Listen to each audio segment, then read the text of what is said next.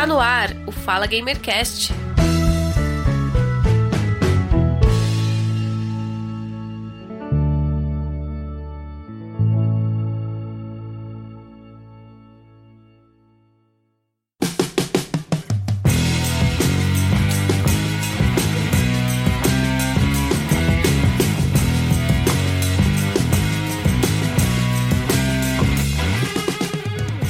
Começando mais um Fala Gamercast, eu sou o Giovanni Rezende e este é o episódio 99.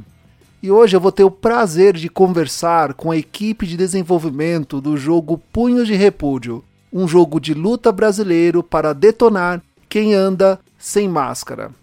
Um jogo bem divertido e com uma temática super atual. Para conversar conosco sobre o jogo e seu desenvolvimento, eu recebo a Luísa, ela é a social media e cuida da comunidade do jogo. Seja bem-vinda, Luísa.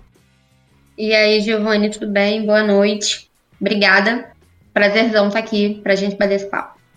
Também recebo aqui no Fala Gamercast o Ulisses, é o programador, game designer e mestrando em mídias digitais. Seja bem-vindo. Fala, boa noite aí. Prazer estar aqui no Fala Gamercast. E também aqui conosco no Fala Gamercast o Kainan. Ele é quadrinista, ilustrador, roteirista e animador. Seja bem-vindo, Kainan. É, opa, valeu, cara. Valeu aí pela oportunidade de estar podendo falar sobre o jogo aí no, no podcast, cara.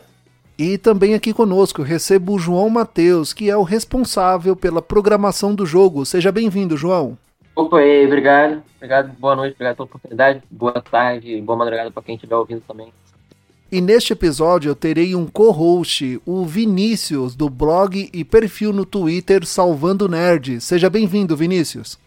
Muito obrigado pelo convite, Giovanni. Prazer estar com essa galera toda aqui. E vai ter política nos joguinhos, sim, tá? Vamos Opa. nessa.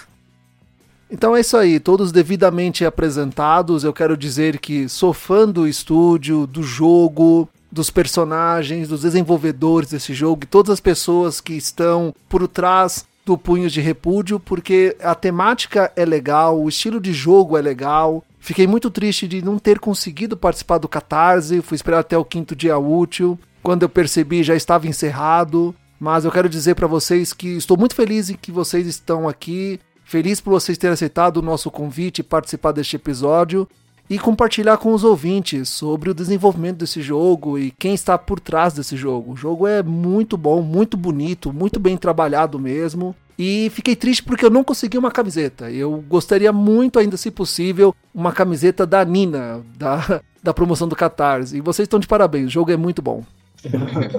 As paradas acabaram muito rápido, a gente ficou surpreso pra caralho, assim, que a galera tava realmente investida em, em comprar as paradas e tal, tipo, ajudar na campanha. Foi uma felicidade, assim, pra gente. Realmente foi um sucesso muito além do esperado, sabe? A gente tinha uma, uma projeção humilde, uma projeção realista, uma projeção muito boa e superou todas. Isso é muito bom, mostra que a comunidade está engajada em apoiar jogos brasileiros. E esse jogo ele tem uma temática política. Ele faz uma crítica a quem não usa máscara em meio a uma pandemia e que o Brasil nunca passou por isso de forma bem humorada. Então você vai se identificar com aquele jogo, você vai identificar pessoas naquele jogo, pelos personagens e tudo de forma bem humorada. Então eu acredito que esse jogo ele agrada tanto o de esquerda quanto o de direita, tanto quem apoia o uso de máscara e aqueles que não apoiam, porque o jogo ele tá muito bem feito e muito bonito. Com certeza, cara. Tipo, nos deu uma tranquilidade boa para continuar o desenvolvimento e tal, saber até onde a gente vai também com o jogo, levar para os consoles e tudo mais, que era algo que o pessoal queria, a gente queria e tudo mais, a gente não, só não sabia se ia ter grana para isso. E felizmente rolou. É, enfim, foi, foi ótimo. E também fiquei muito feliz também de ver, assim como você falou, é, o pessoal querendo apoiar um jogo que está se dispondo a falar de, de política e, e tocar todos os temas que é, muitas vezes dentro do, do mundo do desenvolvimento mesmo se fala que não, você não pode tocar porque você vai dividir o público. E, enfim, vem para mostrar que esse medo não faz muito sentido. Sim, a pandemia ela ficou politizada coronavírus, as vacinas, o uso de máscara, distanciamento social, tudo foi politizado. Isso realmente faz parte da política, porque é um assunto que a gente debate um com o outro. Mas você sabe que você precisa usar máscara, distanciamento social e vacina. Não tem tratamento precoce, não existe outro tratamento milagroso, é a vacina. Então você fica puto com os negacionistas.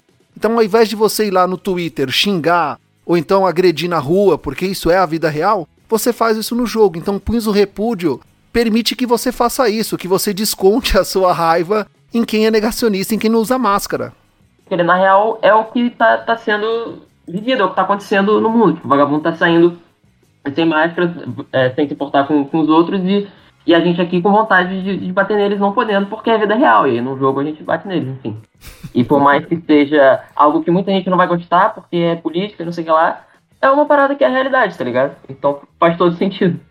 E eu acho que essa questão da, do engajamento da comunidade, ele também se dá por conta da identificação, né? Eu acho que, que o jogo ele, ele gera identificação por vários motivos. Seja pelo tema principal dele, que é esse, esse sentimento de querer socar a cara de quem não usa máscara, ou pelos personagens, que são muito bem feitos, né? Então, assim, todo mundo conhece alguém é, que tem aquele, aquele trejeito, ou enfim, ou que parece é, física ou de jeito, enfim, com, com, com um dos personagens, é, sejam eles é, inimigos ou, ou, ou, personagens jogáveis, né? E as referências também que tem no cenário, enfim. Então eu acho que tem diversas formas de, de se identificar com, com o projeto. Inclusive, eu queria dar uma sugestão para vocês já, né, aproveitando a, a oportunidade, né, de estar tá aqui conversando, é que numa possível DLC que vocês fizerem para esse jogo, vocês coloquem as pessoas do a galera do PCO para cair na porrada com os outros, entendeu? seria, seria bacana, seria legal. a maior utilidade do PCO é cair na porrada com é, é... e novista, sei lá. Até aproveitando assim a, a questão da, da recepção do jogo, né? Porque, assim, eu, assim como o Giovanni, eu também fui, fui vítima do capitalismo e não consegui é, financiar o projeto a tempo, né? Mas o, o que eu pude fazer, que estava ao meu alcance ali na, naquele momento, foi ajudar, assim, na, na a divulgar na, nas redes, né? Tipo, mostrar pro pessoal, olha... Tem esse jogo aqui que a gente cai na porrada, né, com a galera do, da CBF e tal show de bola, né? Ajudem aí com, com o que puder. E isso é muito legal, porque mostrou que, tipo, é, de fato é um sentimento que muita gente tem. Pô, cara, eu mesmo já quis muito cair na porrada com um maluco desse, sabe? Porque a gente anda na rua e o que mais a gente vê é uma galerinha nesse sentido. E que bom, né, que, que o pessoal né, recebeu o jogo de, de braços abertos, mas é, e a outra fatia né, de quem tá apanhando. Chegou até vocês, assim, é, coisas negativas também sobre, sobre o jogo? Porque é uma curiosidade que acho que não só eu tenho, mas, mas muita gente tem, né? E essa parcela que tá apanhando dentro do jogo de alguma forma se manifestou sobre, sobre o jogo? Ah, se manifesta, né? Assim, eu, eu por cuidar da, da comunidade, enfim, das redes sociais, é, é, é, muita coisa que a gente lê, né? Então, assim, a maioria esmagadora de, de, de react, de, de, de comentários, enfim, são positivos. São de pessoas que, que se identificam, que curtem o, o, o projeto e apoiam. E apoiam não quer dizer só financeiramente, mas assim, divulgar o nosso trabalho também é um baita de um apoio. É só por conta disso que a gente conseguiu estar tá aqui agora. É, mas tem, mas tem quem se vê, né? Tem quem se enxerga ali. E, um, e se dói, e comenta, enfim. E, mas no início, assim, quando a gente lançou a demo, foi em outubro, é, e aí começou esse, essa coisa e tal, e divulga daqui, divulga dali. Os primeiros comentários, eles, eles eram mais incômodos, sabe? Uhum. É, mas assim, depois de um tempo, eles, eles passam a não, não fazer muita diferença.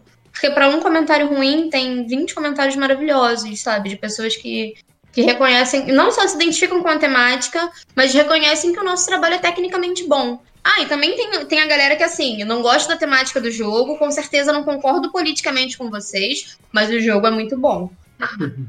Esses eu adoro.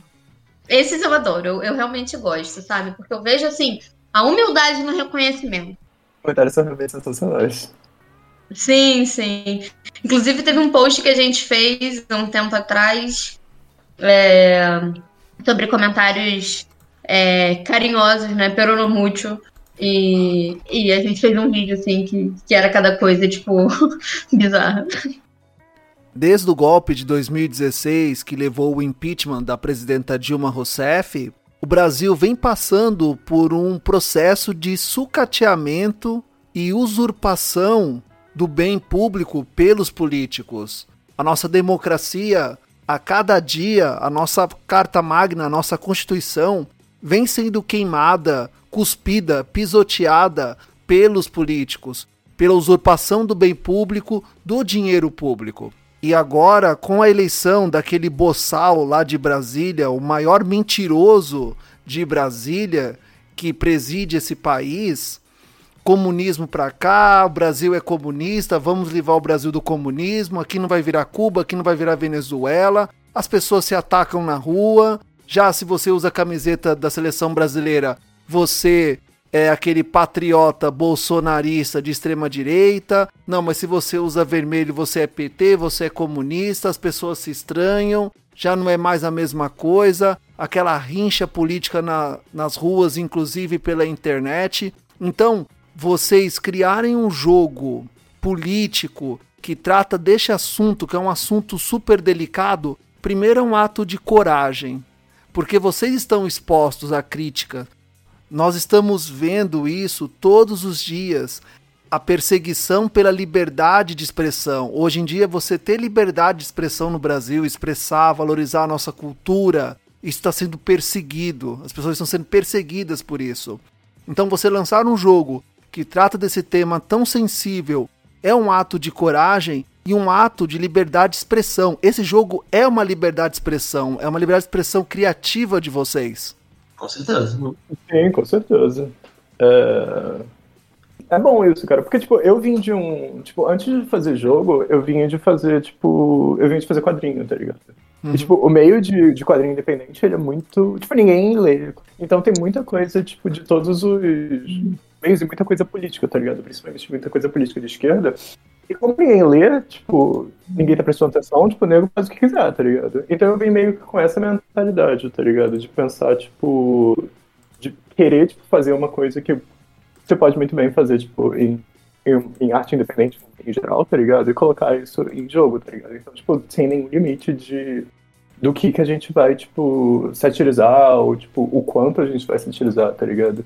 E, e eu acho, tipo, uma liberdade criativa incrível, tá ligado? De você poder fazer isso, não ter, tipo, nenhum produtor, não ter a Disney atrás de você, ou sei lá, a, te mandando fazer coisas, tá ligado? Te mandando colocar coisas. Então tudo que a gente fez, a gente fez, tipo, porque basicamente a gente estava querendo fazer, tá ligado? Eu acho que um ponto fundamental para isso é que esse não é um projeto pensado inicialmente para ser comercial. Ele começou de tipo. É, Kainan e Ulisses querendo fazer jogo. E, ah, vamos fazer isso aqui. E, ah, tá ficando legal, tá ficando maneiro, olha só, enfim. E aí as coisas foram, foram tomando dimensões maiores. Então a gente nunca parou para tomar nenhuma decisão em relação ao jogo pensando, tipo, ah, se a gente colocar isso, será que vai ser comercialmente rechaçado? Isso nunca aconteceu em nenhuma reunião nossa, sabe? Uhum. Então, é, isso também foi um ponto fundamental para ter essa, essa liberdade mesmo, criativa, e, e para a gente conseguir colocar tudo que a gente queria e tudo que a gente sente, né, no jogo. Exatamente. Gostaria de perguntar para vocês quais foram as dificuldades que os desenvolvedores e o estúdio encontrou durante o desenvolvimento do jogo, do zero até a finalização do Catarse, o jogo ainda continua em desenvolvimento para ser entregue. Porque todo estúdio tem as suas dificuldades, estúdios independentes maiores, grana e pessoal para fazer tudo aquilo que o jogo precisa: animação, som, designer. Já estúdios maiores conseguem driblar esses problemas com mais facilidade. Mas compartilhe conosco quais foram as dificuldades que vocês encontraram. É, cara, tipo, quando a gente começou a fazer esse jogo, a gente começou de uma forma bem. É, foi quase um teste, tá ligado? Tipo, a gente não pretendia fazer um jogo grande, a gente não pretendia nem fazer um jogo com mais de uma fase, tá ligado? Na verdade, tipo, eu, eu nunca tinha feito nenhum, nenhum, nenhum tipo de arte pra jogo, nem, tinha tipo, escrito nada pra jogo, nunca tinha feito nada, tá ligado? Só que eu tava aprendendo a animar, tipo, aprendendo sozinho a animar aqui no YouTube. E eu falei, eu preciso colocar essas coisas em prática fazer alguma coisa, tá ligado? Eu entrei em contato com o Ulisses e a gente começou a fazer esse, esse projeto. Então no começo era só eu e o Ulisses, o Ulisses programando e, e, e eu desenhando e tal. E, e, a gente tava bolando o que, que ia ser, etc. Mas era basicamente, tipo, ia ser um jogo simples e a gente ia fazer tudo, tá ligado? Som que a gente tava gravando, tipo, fazendo som de, de, de barulho de boca, tá ligado? Pra ser o som fazendo psh, psh, psh, e gravando no celular, e tentando colocar no jogo e ficando, tipo, horrível, tá ligado? a gente falou, ah, cara, tipo, a gente tá, tá testando aqui as paradas, então vamos fazer o que a gente consegue fazer no nosso escopo, tá ligado? Tipo, só que a gente deu muita sorte, cara, porque quando a gente lançou o primeiro trailer, mini trailer do jogo, que a gente postou, e aí o Ulisses foi postando em vários grupos, etc. A gente colocou em várias paradas. Desde aquela época, tipo, a galera se interessou muito. Ah, nessa época o João já tava. Então o João fazendo trilha sonora já, tipo, salvou pra caralho e tal, porque já tinha, tipo, trilha sonora pro jogo, já tinha já tinha trilha sonora pro trailer, então já deu uma, uma coisa um pouco mais, tipo, um pouco mais profissional, tá ligado? Porque não era só, tipo, imagem e programação, tinha, tipo, toda uma trilha sonora sensacional que o João fez em volta do jogo. E a gente deu muita sorte, porque quando a gente começou a postar nos grupos de Facebook, a, a galera começou a curtir bastante, tá ligado? Tipo, mesmo sendo, tipo, o projetinho, tipo, bem, tipo, no começo, assim. E aí o, o Vitor, que, que infelizmente não, não tá aqui presente, mas o Vitor, ele se interessou e ele, tipo, se. Ele, tipo, quis fazer parte do projeto, tipo, e aí a gente falou com ele, e foi sensacional, que a gente não tinha mais que fazer, tipo, somzinho de, de, de, de com a boca, tá ligado? E o Vitor, ele, tipo, manja pra caralho de, de, de efeitos sonoros, tem experiência e tal. Então ele, tipo, colocou, ele entrou no jogo e, tipo, fez muitas das coisas que eu, que eu, que eu, que eu tinha animado e que o Ulisses tinha programado, tipo, ter uma vida, tá ligado? Uma vida a mais, assim. Então a gente deu muita sorte por causa disso, tá ligado? Tipo, bem no começo a gente, a gente começou com umas apresentações muito baixas, tipo, de vamos fazer isso aí, vamos ver o que vai dar certo. E aí quando começou a entrar, tipo, o João, começou a entrar o Vitor, e depois, tipo, a Luísa e o Felipe, tipo, a gente começou a realmente ter, tipo, uma, uma pessoa para fazer cada coisa e começou a ficar bem mais organizado a parada e tal. Então, sei lá, cara, foi sorte, assim, tá ligado?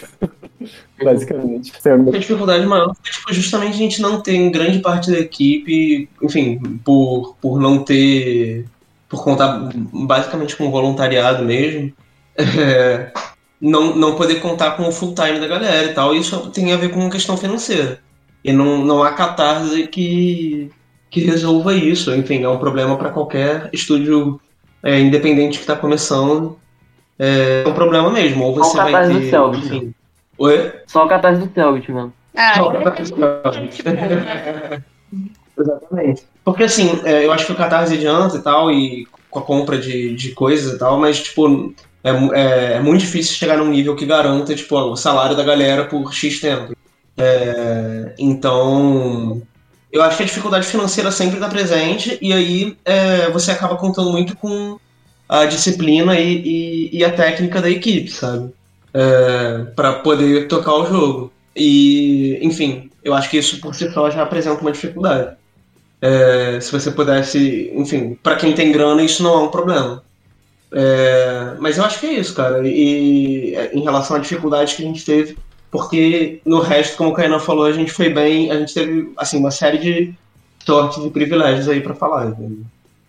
É, as inspirações do, do jogo, né? Tipo, é, qual que é a grande, a, a, as grandes inspirações que fizeram com que vocês sentassem e projetassem, não, o jogo vai ser um beaten up, né, tradicional, velha guarda e tal, mas com elementos da nossa realidade atualmente, né? Mas o, o, o qual que é a bagagem que, que o Punhos de Repúdio traz nele?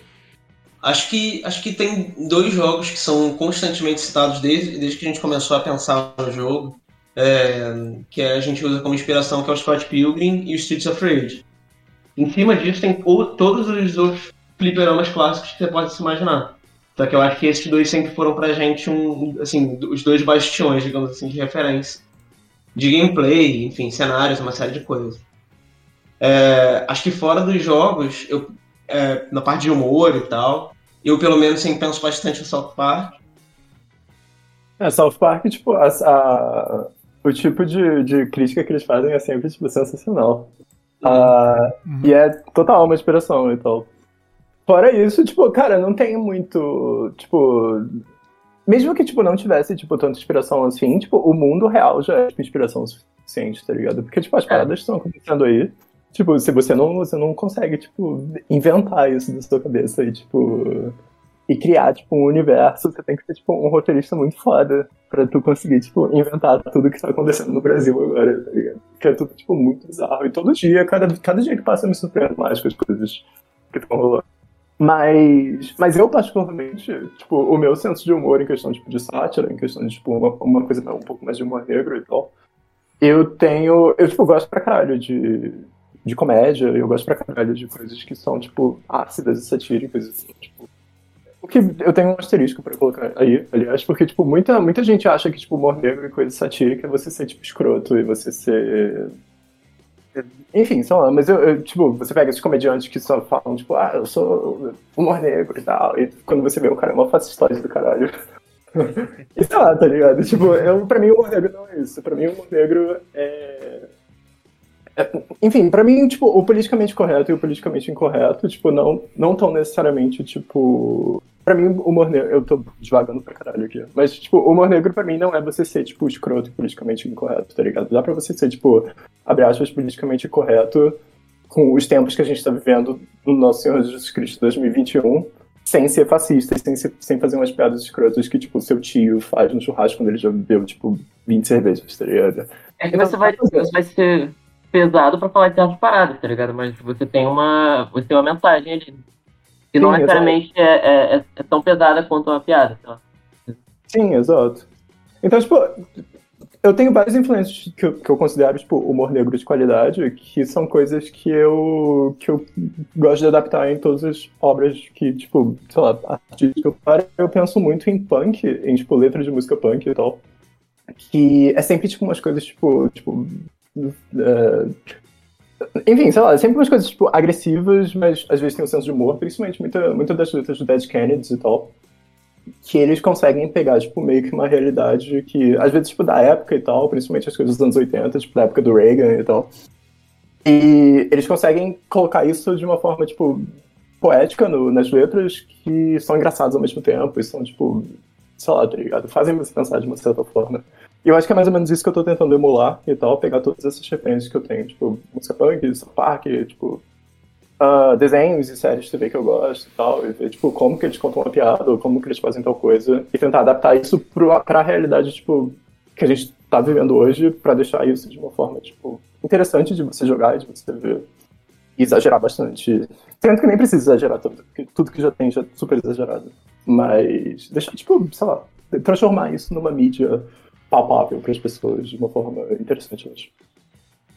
Enfim, eu falei pra caralho. Não, até uma, uma coisa que, Ele dormiu, cara.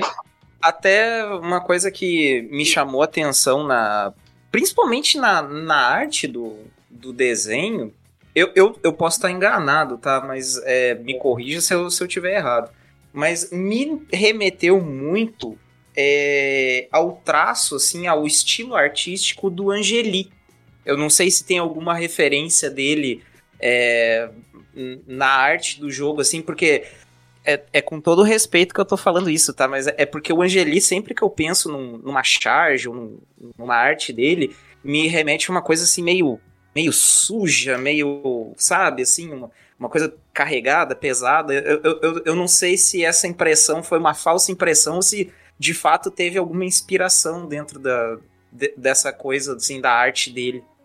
Cara, eu acho que, tipo, é... Tipo, eu gosto pra caralho do Angeli, tá ligado?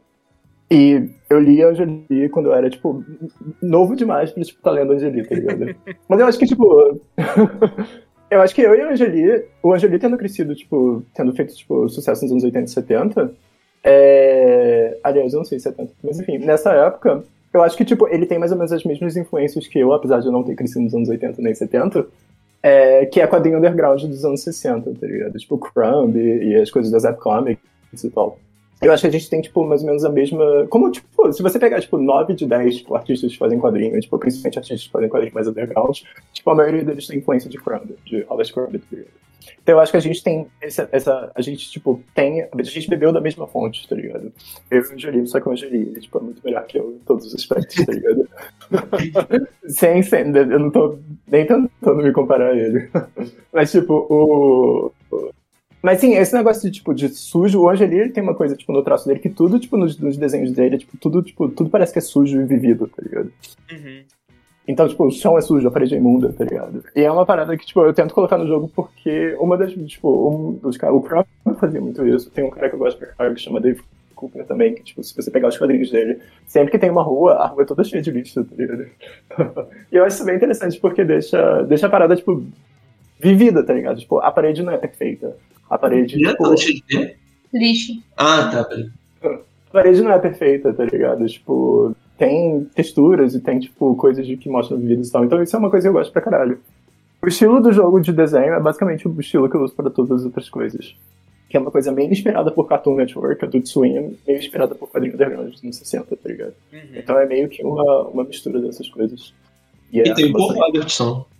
e tem, e tem o Paul Robertson, total, que é, tipo, de longe, tipo, a maior influência pra esse jogo.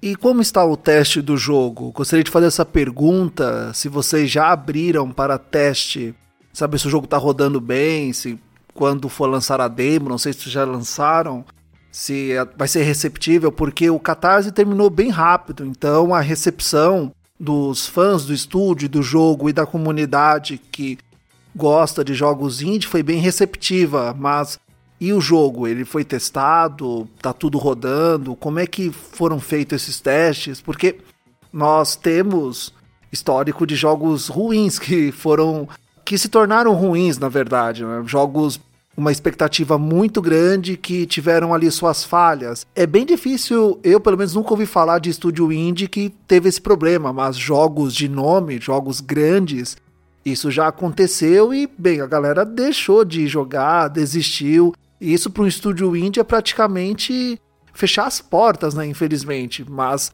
os desenvolvedores de jogos indies eles se preocupam bem mais com a qualidade final do jogo para que ele rode numa boa e que a galera goste e que venha o próximo. Então, como é que foi esse teste do Punhos de Repúdio? Em que fase está? Então, acho que dois processos separados aí.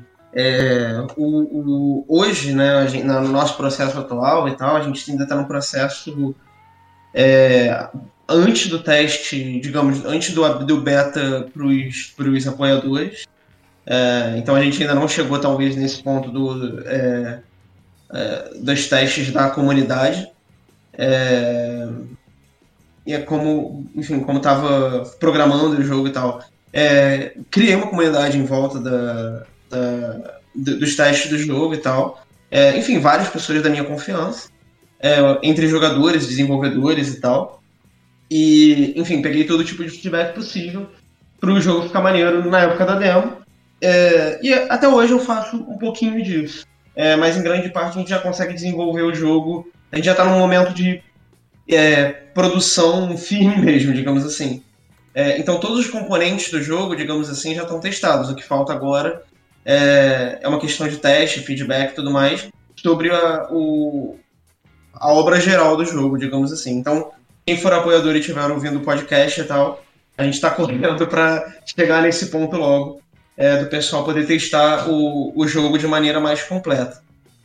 Ainda de outra maneira, eu acho que o próprio, o próprio, a própria demo serviu como prova de conceito é, para a gente receber muito feedback da comunidade de maneira mais aberta mesmo e tal. É, e, enfim, acho que com certeza foi importante para a gente, a forma que foi recebido e, enfim, todos os comentários que vieram. É, a, a própria comunidade de desenvolvimento parece ter gostado muito do jogo e tal. Então, nos deu muitas dicas e, e, e muita ideia para a gente saber. Como, como eu falei, a própria demo ela já fez muito desse trabalho para a gente, né? Ela, ela já veio é, não somente como uma prova de conceito de mercado, mas também de jogabilidade e tudo mais. Então, é, acho que é isso. Acho que a gente sabe que, que enfim, o teste é importante para fins de, de design mesmo, é, e um pouquinho mais para frente para fins de, de, é, de, de, bug e, e QA, é, de, enfim, é, teste de qualidade mesmo. É, e isso ainda é o que é, é o próximo é o próximo passo para gente.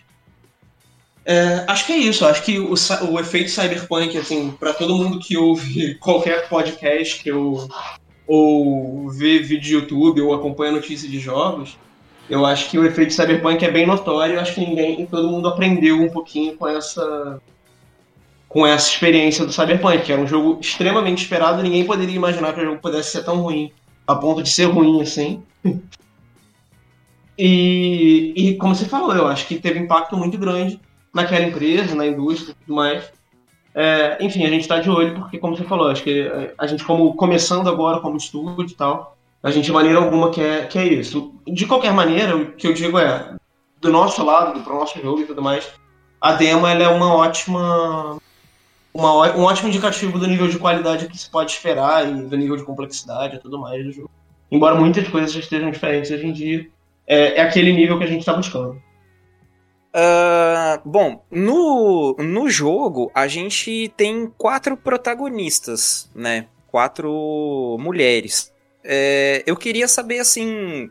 O que, que determinou que vocês é, escolhessem protagonistas femininas para esse jogo? É por alguma questão assim de que o alvo né, o nosso alvo dentro do jogo são pessoas que normalmente tendem a ter uma opinião assim muito complicada com relação ao, ao, público feminino, principalmente aquelas mulheres que muitas vezes assim na, na visão né, da, da, do conservadorismo e tudo, que elas não se enquadram, né, vamos colocar dessa forma, dentro de um, de um padrão feminino, ou não, não isso não tem nada a ver?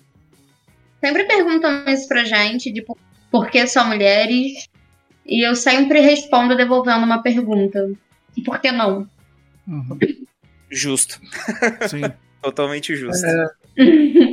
é porque não tem coisa por trás mesmo. Ah, desculpa. Aí não pode falar sobre isso muito melhor do que eu, é porque assim, não, não tem muita, muita coisa por trás. É, é uma questão bem simples. Por que não? É, sim. sim. Tipo, eu acho que, que essa interpretação é, tipo, super válida, cara, do, que o conservador em geral acha que a mulher tem que estar sempre na cozinha, como se fosse nos anos 50. E talvez colocando personagens femininos, tipo, vá contra isso, uhum. mas, tipo, sendo bem honesto, cara, tipo, a gente não necessariamente pensou nisso. mas toda a interpretação é válida, tá ligado? Tipo, eu acho que, tipo, jogo em geral, cara, tipo, é sempre um cara que você, você joga com cara, tá ligado? É sempre um cara, ou é sempre um homenzinho, ou é sempre, tipo, uma criatura que é, tipo, coded de uma forma masculina, tá ligado?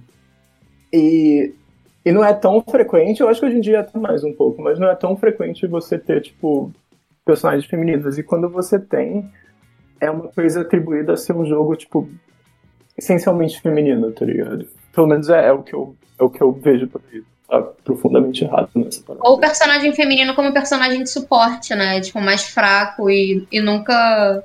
poucas vezes protagonizando as coisas. Sempre nunca papel secundário. Sim, uhum. é, é porque até a razão da minha pergunta é justamente assim, pelo próprio design da, das personagens, porque são personagens assim muito, muito únicas, né? E principalmente assim, a, acho que a Lola, que foi a última que vocês revelaram, né? Que ela tem um, um porte físico avantajado, né? Assim, ela é uma mulher forte, que foi uma coisa que repercutiu até muito na época do The Last of Us Part 2, né? Por conta da, da Abby, né? Que ela tinha aquele porte mais. Era uma mulher mais parruda, mais forte mesmo, saradona. E aquilo ali me chamou a atenção, porque assim, não dizendo isso sobre a, as, as demais personagens.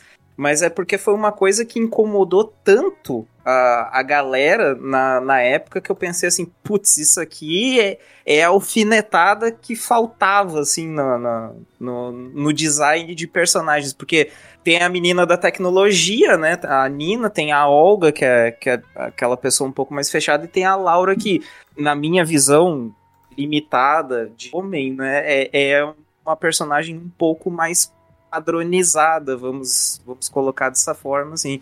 Mas me chamou muito a atenção que mesmo na padronização dela, ela, ela, ela é única. Todas elas têm características muito únicas. E eu, eu achei muito legal, assim, porque ele brinca justamente com alguns estereótipos que a galera do conservadora, né, ela tende a, a fazer chacota ou reclamar ou enfim, né? Toda, todas aquelas coisas que a gente, infelizmente, tem que ouvir da, dessa galera, né? Então me chamou muito a atenção isso, eu achei. De cara, eu já achei isso muito genial. Bom que você pegou a alfinetada. é, tipo, a, a Olga, ela é bem inspirada na Abby. Tipo, ela funciona quase como alô, uma. alô. Alô, alô, alô, alô, isso, isso, Lola. Tipo, eu nem Ah, alô, alô. Eu nem lembro o nome desse personagem que eu. Não, mas então, tipo, o, essa, a personagem da, da Lola, ela, ela, tipo, ela é bem inspirada na, na. Então, tipo, eu, eu acompanhei todo esse backlash, eu gosto pra caralho de The Last of Us. E eu acompanhei todo esse backlash de, do, a, até do jogo em geral, que, tipo, muita gente notou por whatever reason. E teve esse em particular da, da Abby e tal. Então, tipo, o gamer foi a loucura quando, quando saiu esse personagem. Então, tipo, eu particularmente gosto pra caralho desse personagem. Então. Então, tipo, acabou sendo, tipo, talvez inconscientemente, não inconscientemente, foi uma parada bem consciente, não. Tipo, ser meio que uma referência a, a essa personagem, então, a personagem da Abby. E, e, a gente tentou fazer as quatro personagens o mais diferentes possíveis. Isso foi, tipo, um, foi a razão particularmente difícil. Porque a Laura, a primeira que a gente fez, foi, saiu super rápido, assim. Foi, tipo, o primeiro desenho que eu fiz. Ela já estava pronta. E, e as outras a gente teve que pensar mais um pouco sobre como que vai diferenciar cada personagem da outra, porque elas não podem ser tipo, todos iguais. Então, até por questão de jogabilidade. E a gente foi pensando mais ou menos em relação a como que elas iam, como que elas iam ser e tal. E, e é isso, o fato delas serem, tipo, todas as personagens serem mulheres ou, ou não, não, foi uma coisa que veio bem natural, assim, a gente não, não pensou, tipo, ficou tipo, ah, será que vai vender se forem só mulheres? a gente não pensou nisso. Sim. Aham.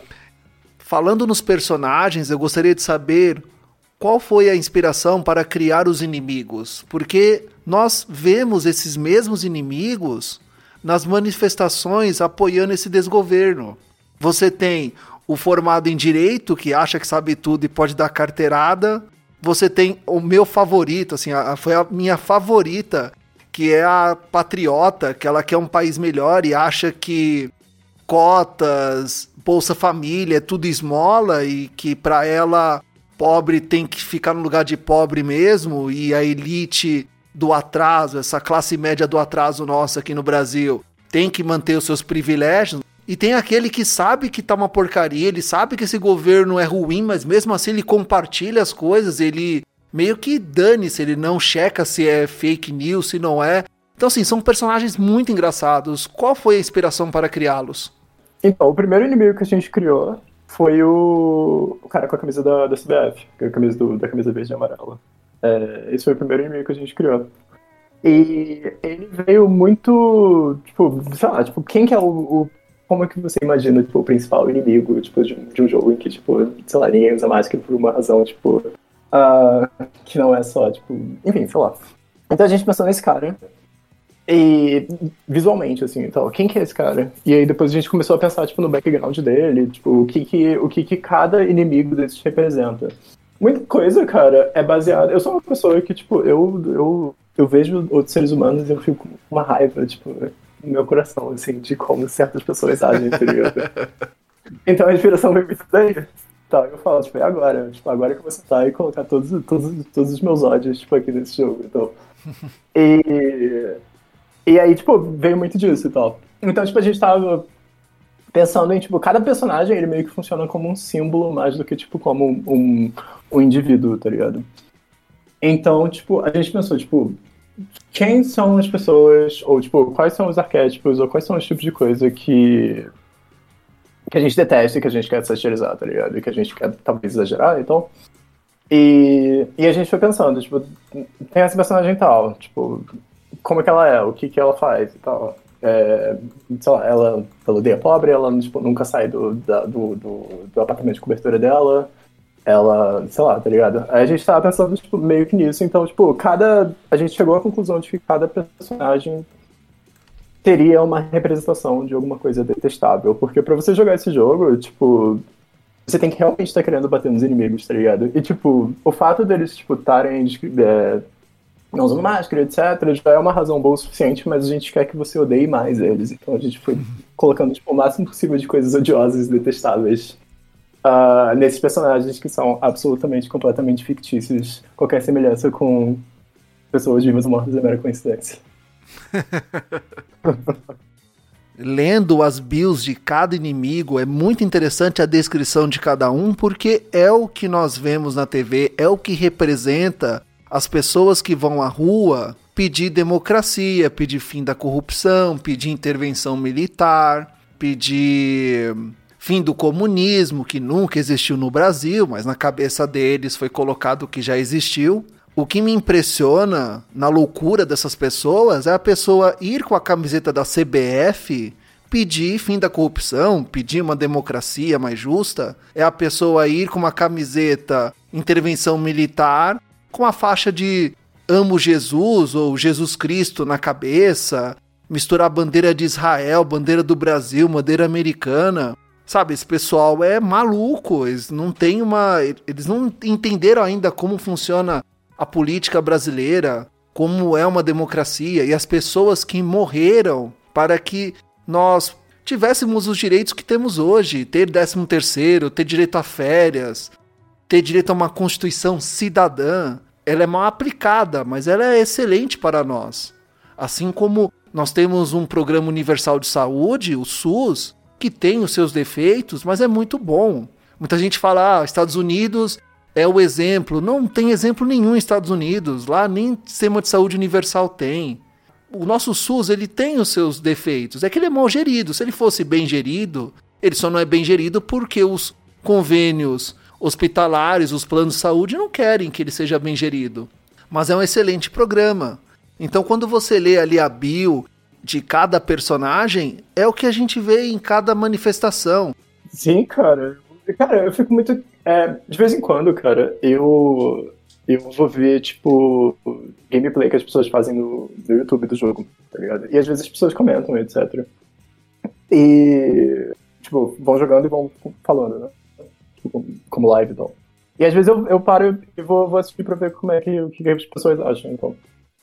E e uma parada que eu acho muito interessante é que, tipo, a minha visão, tipo, do, do que, que eu tava pensando quando, quando eu criei os personagens, tipo, quando, tipo, tá lá, tipo, quando eu tava desenhando e etc, e, tipo, quando, tipo, tava geral falando, coloca isso, coloca isso, aí vamos colocando e vamos criando os personagens juntos, é, é uma coisa, tá ligado? E você sempre tem a interpretação de quem tá, de quem tá jogando, quem tá vendo, quem tá etc e que é razoavelmente parecida, mas ao mesmo tempo, tipo, os jogadores sempre colocam uma interpretação a mais no, nos personagens e no jogo e tal. O que é muito interessante, cara, porque tem muita gente que joga e comenta umas paradas, ah, esse aqui é fulano blá blá, que, tipo, eu nunca nem tinha pensado, tá ligado? Então, tipo, é, acaba sendo uma coisa... Eu gosto muito, tipo, de interpretação de, de das pessoas, tipo, de qualquer obra, tá? E eu não, eu não acredito que, tipo, o autor, tipo, tenha a visão total do que, que ele tá fazendo, porque acaba sendo uma coisa colaborativa no final das contas, que, tipo, o, o, o jogador, ou, tipo, o leitor, ou o telespectador, etc., ele sempre acaba colocando uma coisa, uma interpretação a mais que, que, que é tão válida quanto a pessoa que criou, tá ligado? Então eu sempre tô vendo esses gameplays, tem sempre, tipo, a, a, a pessoa que tá jogando comentando, e eu sempre fico fascinado, tipo, com, com o que as pessoas falam e tal, porque muitas coisas eu não pensei, muitas das coisas, tipo, eu pensei, mas, tipo, sei lá, tá ligado? Tipo, não tá tão explícito. Então, tipo, às vezes, tipo, a pessoa, tipo, é, funciona quase como um espelho, tá ligado? Às vezes as pessoas olham os personagens e elas, tipo, se identificam com aquilo e eu acho sensacional, tá ligado? Eu acho que, tipo, isso é um mérito que quer dizer que a gente tá acertando bastante no que a gente tá fazendo. E das pessoas terem esse tipo, esse tipo de interpretação e esse tipo de, de identificação com as coisas, tá ligado? Com o nosso trabalho. Isso é 100% sensacional. Mas é, eu, eu não sei também assim se, de novo, é uma, uma interpretação apenas minha, né? Mas acho que não, acho que alguém já, já deve ter chegado nesse, nesse consenso que é, as personagens, todas elas, né, as protagonistas, elas utilizam máscara não apenas né, para conscientizar é, os demais ali da importância do uso, toda aquele, aquela coisa que a gente já, já sabe e segue, né? É, para não, não correr nenhum risco ou então amenizar esse, esse risco. Mas assim, uma coisa que né, eu, uma leitura que eu faço também é o fato da, delas utilizarem máscaras não apenas para se proteger do, do, do, inimigo ali, né? Do, do, do adversário dentro do jogo, é que eu acredito também que é, o fato dela não ter o rosto descoberto dá o, a pessoa que tá jogando ali uma, uma identidade. Tipo, ela consegue talvez se enxergar na, naquela personagem. Eu não sei se eu tô viajando demais ou se, se isso foi feito de uma forma também intencional ou se é realmente uma coisa interpretativa.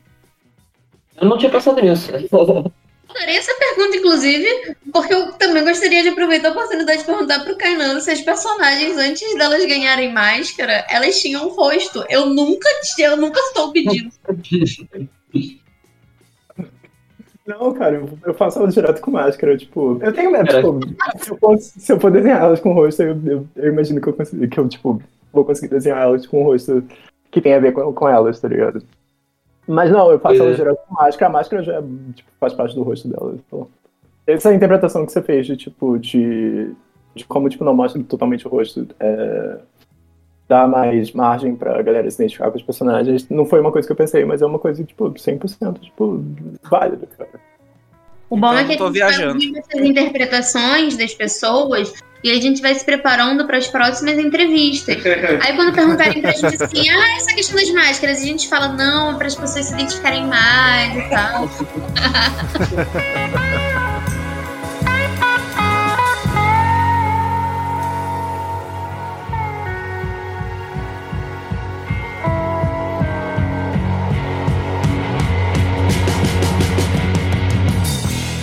queria fazer a saideira aqui, né? Aproveitar. Hoje eu vou, eu quero espremer tudo que dá assim do, do pessoal, porque é, é uma oportunidade única, assim, porque foi um jogo que eu bati o olho no, no Twitter, porque eu tô sempre por lá, né? Eu bati o olho assim no, no projeto e automaticamente já foi um, um amor à primeira vista, assim, né? Porque eu disse, caraca, um jogo de esmurrar Bolsonaro, putz, eu tenho que jogar isso, sabe?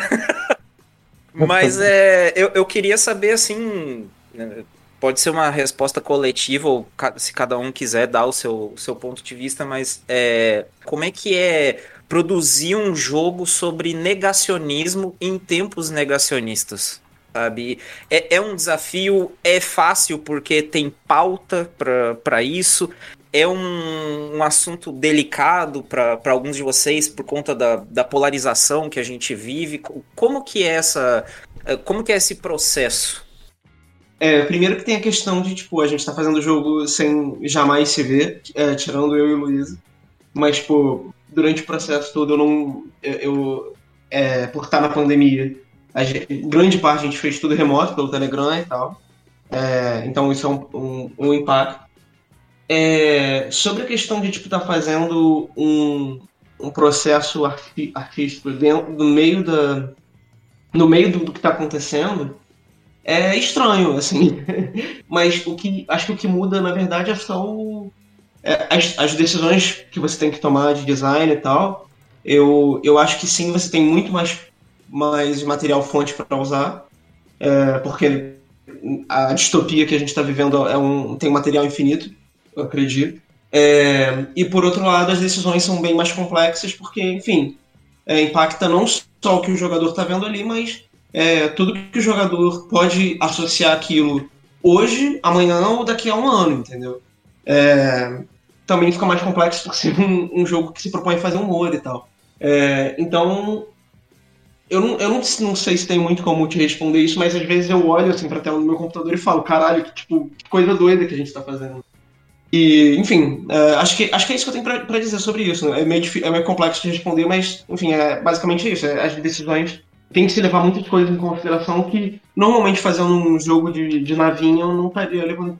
Uma coisa que eu sempre, que eu sempre é, falo em relação é, à dificuldade, que, que tem um pouco a ver com, com isso que o Ulisses falou, é você contar uma história enquanto ela ainda acontece, enquanto ela ainda está em curso, sabe? Porque quando, quando você vai fazer é, um, qualquer, qualquer tipo de, de obra artística que seja inspirada em algum evento, que faça, é, enfim, alusão a alguma situação, e que aquilo já passou, é, os personagens eles já são definidos, e enfim, se você fazer um jogo, sei lá, de Segunda Guerra Mundial, é isso aí, nazismo. Enfim, todo mundo já sabe.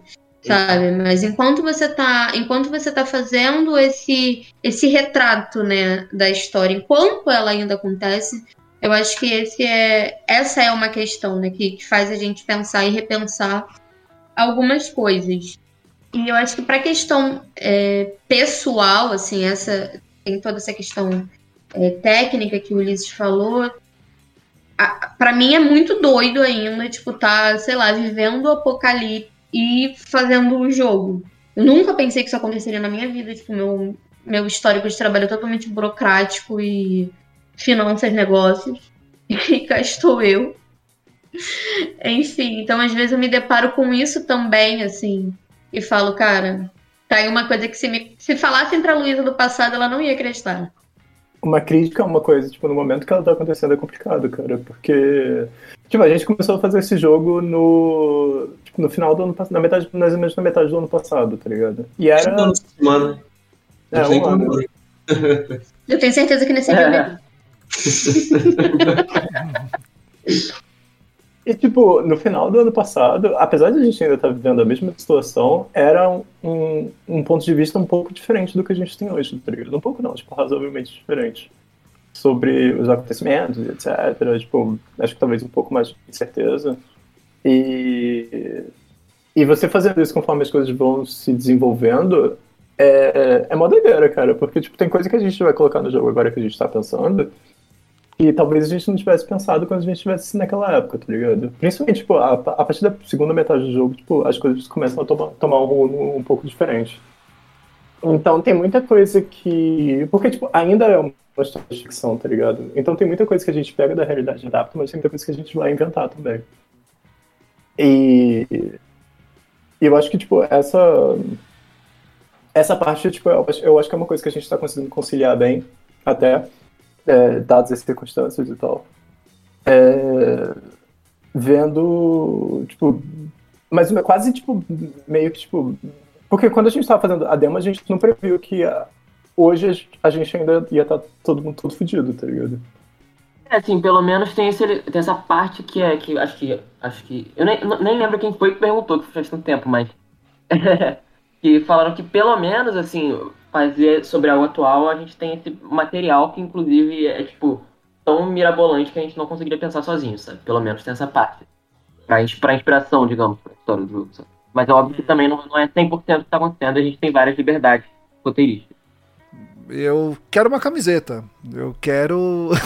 Queremos. Eu queremos uma, queremos uma camiseta. Eu queremos Por uma favor. camiseta. Eu gostei muito da daquela escrita em japonês em cima da da Olga. Da Olga? É a Danina, Oi? que ela e o robinho. É a Danina, ela e o robôzinho. Isso. Gostei muito dessa. Bem, assim, se o, quando tiver disponível, tal, me fala que eu mando a grana pra vocês. Avisa também o Vinícius, a gente manda a grana aí pra vocês. Me manda uma DM lá no Twitter, lá que eu mando um pix pra vocês. Manda um hora. pix lá na hora que a gente quer a camiseta. Roxa ainda, adoro essa cor. Aí sim. Não, a gente vai, vai finalizar agora essa rodada de recompensa para os apoiadores.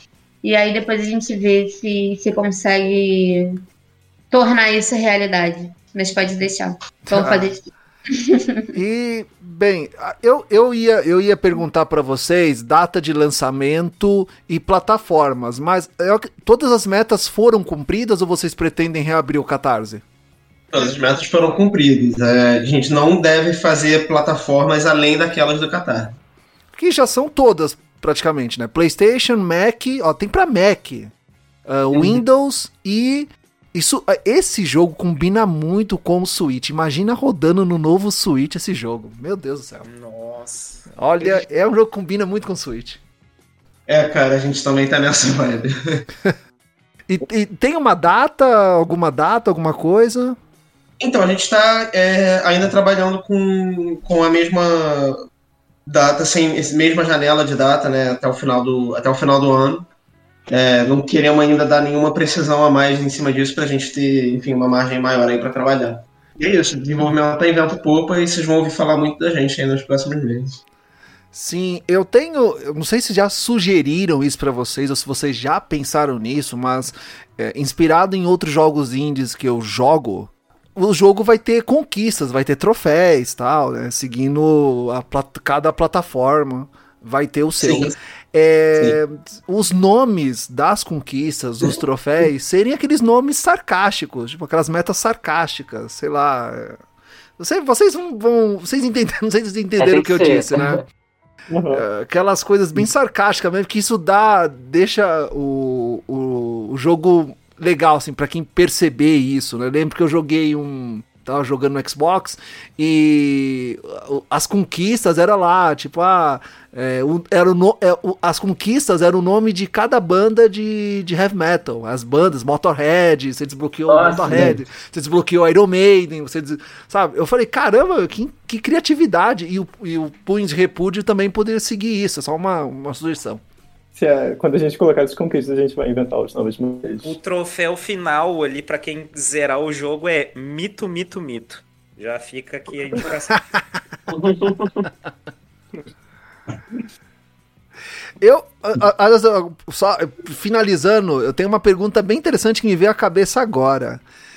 Eu acredito que os seus familiares sa sa sabe do que vocês estão fazendo, sabe que vocês estão, além do trabalho de vocês, que né, vocês também precisam comer, precisam viver, né? Vocês têm os seus trabalhos e dedicam ali um, seu, um tempo para o jogo. Então, familiares. Jogo, né? Oi? Sabem que a gente está metido com o jogo. Então, sabe que vocês estão metidos com o jogo. Acredito que também sabem, devem saber uh, o conteúdo, uh, amigos, conhecidos tal. E em toda família você tem aquele bolsonarista, né? Toda família tem o seu bolsonarista de estimação. Como é que foi pra família de vocês, sabendo que vocês estão trabalhando com jogos?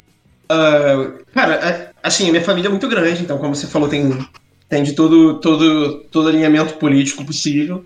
É, só que eu e a maior parte da equipe, não, não digo que todos, mas a maior parte, enfim, já, já é um pouco mais velho e tal. Não tem, tipo assim, por mais que possa haver críticas da, da família, não, não vai ser nesse nível de, tipo, ah, sei lá, vai se sustentar ou qualquer coisa assim. Uhum. É, mas a, a, eu acho que. Eu, eu me surpreendi até um pouco, tipo, não, não sei se, era, se é pela qualidade do trabalho ou pela ou pela pelo nível comercial que a gente chegou mas é, eu não, não tive nenhum problema por conta do jogo e tal. Ninguém. Até teve gente falar, ah, não gostei do jogo, algum, qualquer coisa assim. Mas a real é que ninguém que, com quem eu tenha contato realmente defende que não se use máscara. Então, é, você está você tá falando sobre uma perspectiva de um jogo em que se propõe bater Bolsonaro. É, a forma de apresentação do jogo é: o jogo é sobre bater em quem não usa máscara. Entendeu? Então, ninguém chega para mim e fala, não, você não deveria fazer um jogo sobre, sobre, é, sobre quem não usa máscara. É, enfim, ou não tratá-los como inimigo, ou qualquer coisa assim. É, enfim, são, são mesmo os mais, os, os mais alinhados à direita politicamente, digamos assim, é, pelo menos na minha família tal, e, e pessoas próximas de mim, é, tem a cabeça de certa forma no lugar e, e, entendem o que, está rolando no jogo e tudo mais. É, a gente, eu acho que talvez a gente tenha a impressão de, de que todo mundo que tem alguma resistência votar no Lula é muito. É, é, é, é um bolsonarista fanático, mas eu, eu pensaria que o fanatismo não está em todos, ou enfim, está em uma massa muito pequena, e aí que eu acho que está o, o, o, nosso espaço para recuperar o, a política brasileira, digamos assim. É, mas se eles fossem muito fanáticos, eu acho que eu teria esse tipo de problema sim. Não acho que, não acho que foi o caso, pelo menos para mim, falando, falando pela minha pessoa. É, então, o que aconteceu na minha família, é, ao contrário da família do Ulisses, a minha família é muito pequena, né, então não tem muita gente. Mas, assim, o meu padrasto foi muito engraçado, porque ele se viu no jogo. E ele é, ele é o tiozão dos lápis. Ele é. Ele é que ele se viu. Quando apareceu, ele falou, cara, sou eu. E é igualzinho. O tiozão do Zap, pra quem não sabe, é um chefe no jogo. E é igualzinho, porque assim, ele é aquela pessoa que compartilha qualquer merda no WhatsApp sem, sem, sem ter o um mínimo de critério, eu tenho que ficar rebatendo, eu tenho que ficar, eu tenho que ficar explicando, e, e é fisicamente, enfim, é muito igual. O meu pai, ele já não dava muita bola, assim, ele ficava, tipo, eu falava alguma coisa ou outra do jogo e ele falava, tipo, ah, ok, ah, ok. E assim, eu trabalho com meu pai é, em, enfim, uma empresa, em uma outra coisa. E aí, sobre o jogo, ele sempre ficava ok, ok, mas aí quando a gente começou a ter, tipo, é, um pouco disso que o Ulisses falou, é, um alcance maior, enfim, quando sites maiores começaram a, a, a noticiar a gente e tal, Aí ele ficou mais assim, ah, nossa, não, poxa, mas vocês estão ganhando espaço, sabe? Tipo, agora eu levo a sério porque eu vi no Terra. Antes não. ah, tipo, no, no, no, meu caso, cara, a minha mãe, ela sempre, a minha mãe, ela sempre, tipo, apoiou bastante qualquer coisa de arte que eu vou fazer e tal. Mas ela, ela tá sempre perguntando, e aí? É que ganhar dinheiro com isso? E nunca acontece, tá ligado? E sobre, tipo, a galera ficar tipo, ah, você tá trabalhando com jogo, isso não dá nem futuro e tal. A primeira pessoa que pensa isso é eu, cara. A primeira pessoa que pensa, tipo, eu tô fazendo essas paradas aqui. Sem, sem essa, cara. Só aproveitar pra falar que, tipo, é, as discussões que rolam, no caso, bom, a, a minha família mesmo que é bonita, eu sou irmão dele, mas é, as discussões que rolam na, na nossa família, que eu, que eu que tem rolado comigo e tal, é, sobre o jogo, normalmente não são dessa perspectiva de, ah, você não pode fazer um jogo, mas tem gente que não usa máscara, tipo, eu não, nunca fui confrontado tipo, com, sobre, por algum fanático que acha que negacionista e tal. Mas as discussões que rolam normalmente são mais no outro nível, no nível de tipo.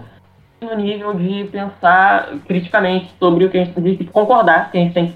Faz sentido fazer um jogo sobre, sobre o que a gente está fazendo e, e, pensar criticamente sobre o que a gente está colocando dentro do jogo. Então, questões foram levantadas sobre a representatividade dentro do jogo dos inimigos e porque às vezes pode pegar mal você bater em certas pessoas e tal. Ou então sobre, é, sobre o que o jogo fala e o que ele não fala, e sobre o que deveria falar e o que não deveria falar. Ou então, se é. Se pode ser perigoso mexer com, sei lá, ter aquela, aquela sessão da igreja e tal. Essas coisas. São discussões mais normais, mas que não são de forma alguma algo fanático e, e, e vindo de nenhum negacionista. Debates saudáveis, né, João? Yeah.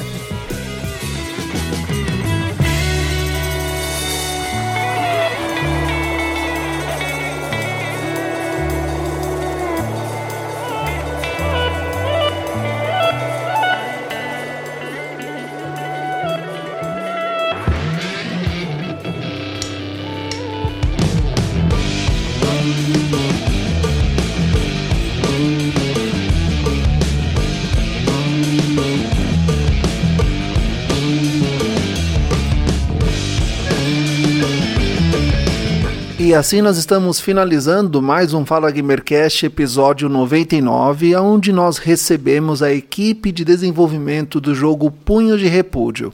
Eu quero muito agradecer a presença de todos, eu quero agradecer a equipe de desenvolvimento do estúdio, do jogo, que aceitou o convite em participar deste episódio, conversar conosco, compartilhar com os ouvintes sobre o desenvolvimento desse incrível jogo. Quero agradecer também ao Vinícius por ter participado deste episódio comigo. Muito obrigado. Obrigada, galera. É muito bom participar, estar aqui conversando com vocês. Obrigada pelo espaço. pelo apoio na nossa campanha, divulgando, enfim. E, e por deixar a gente estar aqui falando um monte de abobrinha sobre o que a gente faz. Valeu, cara. Obrigadão, cara. Valeu pelo espaço e tal. É sempre, tipo, sempre ótimo poder falar mais e mais sobre o projeto e tal. E valeuzão pelo espaço, cara. Tipo, um maior prazer estar aí. Obrigado por ter, por ter convidado, chamado a gente e tal. É, eu gostei da. Gostei do, gostei do papo, gostei das perguntas e tal. É, achei bem legal e que o nosso jogo. Que o nosso jogo cresça e que o podcast de vocês também cresça e que a gente tenha algum sucesso, por mais que esteja nesse, nesse ambiente difícil de, de lidar. Obrigado, obrigado pelo pessoal. É, agradeço pelas perguntas e, e pelo espaço para gente, é, a gente falar um pouquinho sobre o jogo. É sempre um prazer. E, bom, ficamos aí. Sucesso para vocês também. É, eu queria agradecer mais uma vez o convite né, do, do Giovanni para estar tá aqui no, no Fala Gamercast. É, ainda mais né, com a presença do, do pessoal do, do Punho de Repúdio, que como eu falei anteriormente, assim, foi um projeto que quando eu bati o olho, eu me apaixonei à primeira vista, né? Porque me chamou muita atenção a, a temática, porque é uma coisa assim que, principalmente na, na, no Twitter, né? Que eu sou mais ativo lá, e também no site, né, nas, nas matérias que, que eu costumo postar, que tem esse viés um pouco mais, mais político. É, é, foi um, um, jogo que me, me conquistou, me pegou pelo coração mesmo, assim. Então, não vejo a hora de poder experimentar ele, assim, de poder jogar ele, ter essa, essa oportunidade, né? E desejar sucesso pro, pro pessoal aí, né? Tomara que, que seja um jogo que né, reverbere muito aí na, na, na comunidade, porque se tem uma coisa que a gente precisa hoje na comunidade gamer mesmo é fazer com que, principalmente o, o, o pessoal mais da, da esquerda, né, do, da parte de jogos se faça mais presente mesmo. Porque infelizmente o outro lado ali já, já tem um, um, domínio muito grande. A gente precisa começar a dar a cara a tapa mesmo para tentar virar essa situação e fazer uma comunidade mais, mais consciente, mais reflexiva né, sobre o seu papel. É isso. E o Fala Gamercast está disponível em múltiplas plataformas. Você pode seguir e assinar gratuitamente, inclusive aquele agregador de podcast que você mais ouve os seus podcasts. O Fala Gamercast também está lá. Nós também estamos em todas as redes sociais: Twitter, Facebook, Instagram. Você também pode nos seguir lá no nosso canal no YouTube. Lá eu posto os episódios dos podcasts e também algumas jogatinas lá que eu faço de vez em quando em múltiplas plataformas também. Quero agradecer você que continua compartilhando e divulgando o Fala Gamercast. Então, caro ouvinte do Fala Gamercast, ah, eu tenho um recado para você. Este é o episódio número 99. O próximo episódio é o episódio 100, é o episódio comemorativo de alcançar a meta de 100 episódios. E vai ser um episódio bem especial, um episódio diferente, um episódio surpresa. Vai ser bem legal para quem gosta de esportes radicais. No videogame, é claro. Então, caro ouvinte do Fala Gamercast, eu tenho um encontro marcado com você no próximo episódio. Tchau! Valeu! Tchau, tchau. tchau, tchau.